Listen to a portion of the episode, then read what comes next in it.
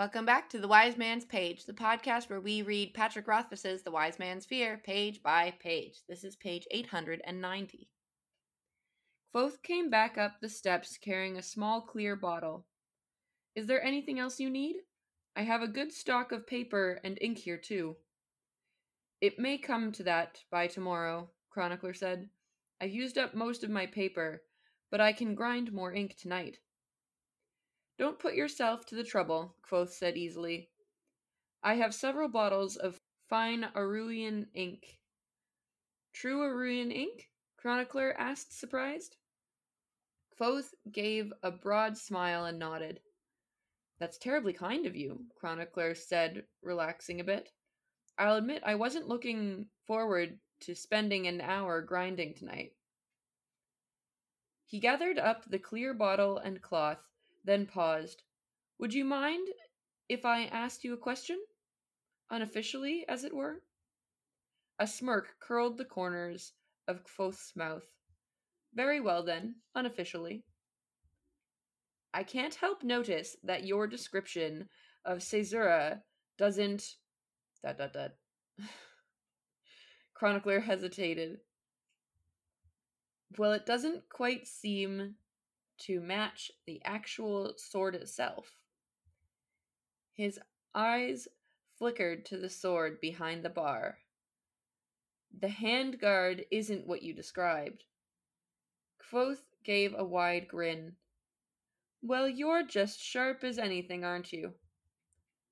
I don't mean to imply, Chronicler said quickly, looking embarrassed. Kvothe laughed a rich, warm laugh. The sound of it tumbled around the room and for a moment the inn didn't feel empty at all. No, you're absolutely right. He turned to look at the sword. This isn't. What did the boy call it this morning? His eyes went distant for a moment. Then he smiled again. Caesura, the poet killer. I was just curious, Chronicler said apologetically. Am I supposed to be offended that you're paying attention? Kvothe laughed again. What fun is there in telling a story if nobody's listening? He rubbed his hands together eagerly. Right then, dinner. What would you like? Hot or cold? Soup or stew? I'm a dab hand at pudding, too. They settled on something simple to avoid restocking the stove in the kitchen. Kvothe moved briskly around the inn, gathering what was needed. He hummed to himself as he fetched cold mutton and half a hard, sharp cheese from the basement. These will be a nice surprise for Bast. Kvothe grinned at Chronicler as he brought out a jar of brined olives from the pantry. He can't know we have them, or he'd have eaten them already. He untied his apron, pulling it off over his head. I think we have a few tomatoes left in the garden, too. Kvothe returned after several minutes with his apron wrapped into a bundle. He was spattered with rain, and his hair was in wild disarray. He wore a boyish grin, and at the moment he looked very little like the somber, slow moving innkeeper. And that's the page. I'm Nick. I'm Jordana. I'm Jeremy. Kvothe is really feeling himself. He's singing, uh, he's laughing, uh, he speaks a, a line in rhyme. I'm a dab hand at pudding too. And then at the end of the page, it is the the truth is put to it where he's like looking less like the innkeeper. He's looking like the boyish, uh, you know, fun loving fellow. This is the first time he's been like this. And I think it's interesting that the question of the sword is doing a lot of work. We should be asking ourselves this, right? And, and I think most readers, certainly I was when I read this, I was also going like, wait, then that sword doesn't totally match, and this is a confirmation. This isn't the same sword uh, from the story. And Kvothe's reaction is like, if it was a sad story, like I don't know how to how to really take this. If if the loss of Caesura was like tragic, would he have this reaction where he laughs and like smiles and is like, I'm glad you're paying attention? And then before we get into that, I do think that there's an invitation by Rothfuss to close read here. What fun is telling a story if you're not paying attention? Yeah, that's what I meant yesterday when I was like Rothfuss makes it textual. Like you, like if you weren't up until this point, he's pointing out like, hey, I might not be giving you all the information that you need. You might have to be looking a little more closely at this story to get everything that's going on. Mm-hmm. And that's cool and fun, and I love is it. cool and and it's it's fun to have narrator Kvothe kind of reach through with Rothfuss's voice to say thank you for this podcast. Mm-hmm. I was gonna But- say we feel validated. I don't think we're supposed to be thinking about the emotional context of like what lose like if he did lose Caesura, what that means to him or why. Like I think we're just I think Kvothe is the emotional valence of this is Kvothe being a clever boy and going, aha, so you're paying attention. Yeah, that's not Caesura, isn't it? Oh well, I'll I'll I'll get around to that eventually. Toodaloo. Yeah, oh well, time to have dinner. Like you know, very much changing the subject, right? Olives would have traveled a long way, right? You need Mediterranean climates to grow olives, so those are a real, a real rare treat. Mhm. I'm not sure we've been anywhere that you could grow olives so far in the in the story, right? Yeah, I guess I kind of assumed that where they where they're like on the coast that that would feel Mediterranean to me just because it feels like it's on the southern part of the four corners and I just like when you're on the southern part of a continent in a European fantasy setting that just like it's giving Mediterranean, Hmm. you know, in the same way that like Dorne feels Mediterranean. We have an extremely relevant letter, actually. So remember that we said this. I, I will, but i i there's still stuff on the page I want to talk about. Aruean ink. Uh, I thought earlier Chronicler was asking for supplies for making the ink, but I think Jordan is right that he's they're two separate asks. He needs supplies to clean the nib of his pen, and he need he's he was going to ask for like something to help him uh, grind, or maybe he already has the the stuff he needs to grind the ink. Yeah, probably anything of like value for trade was taken. So the wood alcohol, I can see that being stolen, and like any decent cloth, ink rocks, probably not much, not useful. or maybe the guys who robbed him like wouldn't know that that's what they were for and just thought they were like bits of that they coal or can they could theoretically just look like black stones depending on how they're made. Mm. is this a thing jordana do you have to like grind did you have to like grind ink back in the day It depends on the kind of ink. A lot of uh, I think probably the most common thing that you would see now in like an art in like your basic art shop would be a Sumi ink kit, and in those they have like a, a essentially an, an ink stick, and uh, it's like part of the process that you that you grind down the ink to to make it with water. Right? Um, have you ever made Katie ink? Is this going back to the Miller thing? it is Yeah, you need a Katie Miller. You need a Katie Miller to grind the Katie ink. Yeah, yeah, yeah. Was that a joke that we did on the air? Or I was don't- That, I was don't- that in between remember. episodes? I don't remember if this was a joke we did on the air. Either way, I don't like it. So our favorite kind of joke Yeah, and next time you see your friend, you'll just be like, "Oh, I'm just picturing you being ground into Being a, into a paste, and then slurped up used to write with And no, she might forget who I am now. It's been a while since I've seen her. well, if you if you break into her Like- bedroom going grist for the mill, grist for the mill, I'm sure you will be very memorable. Horrifying.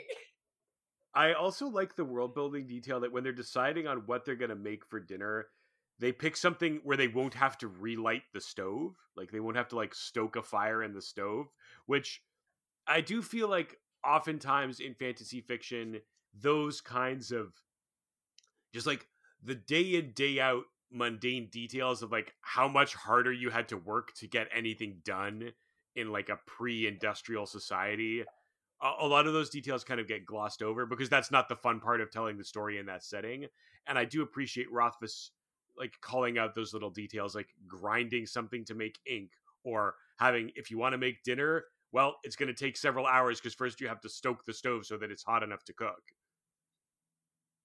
You know, a thing that I have simply never thought about. I remember Nick and I went camping one time with some friends, and we were like, ah, when we get to the campsite, we will make stew. And what we had not accounted for for 30 year old people had not accounted for is like well first we have to make a fire and the fire has to get hot enough to make the stew and then the stew's going to take like an hour to sit there bubbling away Uh, so it, uh, we were all like really ravenous by the time that stew got made because it took like several hours of work to happen. Yeah, but that was a real good shakshuka. It was a real good shakshuka the next morning, that's for sure. And that night, We didn't have shakshuka that night. We had stew that night. We had like a potato stew. I remember because I was chopping the potatoes and the carrots. are you sure that didn't just go in the shakshuka? Yes, Huh. we had shakshuka. Oh. We had shakshuka for breakfast the next day. Oh, I only remember that. Well, How long ago was this camping trip? Why wasn't I invited? Uh, it was several years ago, and you weren't invited uh, because we wanted to spite you. Oh man. Yeah, it, we actually called it the No Jordana trip. The Mhm. group chat was the trip of No Jordanas. Yeah. Yeah. yeah, Is there anything else we want to talk about on this one? I mentioned we have a, a relevant letter. Really? Uh, the Jade Blade writes Dear Pagers, as I re listened to the podcast, a thought occurred to me that I don't think anyone has mentioned. I think that the Yllish people might be the Temerant equivalent to the Irish. On page 45 of the Wise Man's Fear, Kvothe and Co. are at the Eolian and hear a Yllish piper playing a sad lilting tune, which is a phrase often used to describe Irish ballads. Irish ballads. Also, the word lilting is often used to describe the Irish dialect. In fact, in chapter 67 of the Wise Man's Fear, Kvothe is at a dinner with Meluan Lackless, and to Meluan's right was a Yllish couple chatting away in their own lilting language. One other note about language is that in chapter 147 of the Wise Man's Fear, Denna is talking to Kvothe and says even Yllish folk barely know Yllish these days, which also mirrors real Irish history in that the English made it illegal to speak Irish in 1367. Therefore, there are few people living today who are fluent in Irish, not to be confused with Gaelic, which is what was spoken in Scotland. In chapter 61 of The Name of the Wind, Vieri speaks Yllish to Kvothe and then says, Oh, sorry, you looked Yllish. The red hair fooled me. Since red hair is more common among the Irish than any other culture, it is another data point to my theory. Lastly, there is the matter of Yllish sorry knots or simply Yllish knots. The Celts in general, most often meaning the Irish in layman's terms, have a history of a complicated knotwork in their arts and textiles. This, accompanied by the rich mythological history of Ireland, may have transmuted itself into the magical knots of the Yllish people. Sincerely, signed the Jade Blade. I think that's a really. I don't know if we're meant to think of them as like literal equivalents, but I I think that you've presented a strong case for uh, the Irish and Irishness and Irish culture uh, as being like an inspiration for the Yllish uh, Yllish people. Like you know, a Celtic knot is not something that you braid into your hair. It's like a it's like a uh, sort of a like a, a cultural like symbol and like a pattern that you see a lot on like art and design. I guess that could be true of knots as well. Um, Yeah, I- knots. I don't think they're meant to be braided into hair. They're they're they're like on ropes, right? They're in the archives as like lengths of rope. Mhm. Yeah, and that's not quite the same thing with like a Celtic knot, which is like a symbol that you'll see on like a door or on people's clothing and stuff. But I do think that like all the evidence you've presented is a really interesting kind of like cultural um cultural comparison. Indeed, and I'm looking forward to learning about. I always sort of pictured them as like I don't know, druids almost, um, which does kind of uh, fit with the with the the Irish theme. But I, I suppose we're going to go there in book three, right? It seems to me it seems to me like that's going to be uh, a setting. I don't have a ton of exposure to Irishosity, but now that you mention it, a lot of these features, I suppose you might say, are I'm going to say stereotypes. I don't mean it like in a negative way, but definitely like lilting and redheads and Yeah, they are like common like cultural descriptors. And like the note about like Yiddish people not really speaking their native tongue anymore, that's that's another interesting one.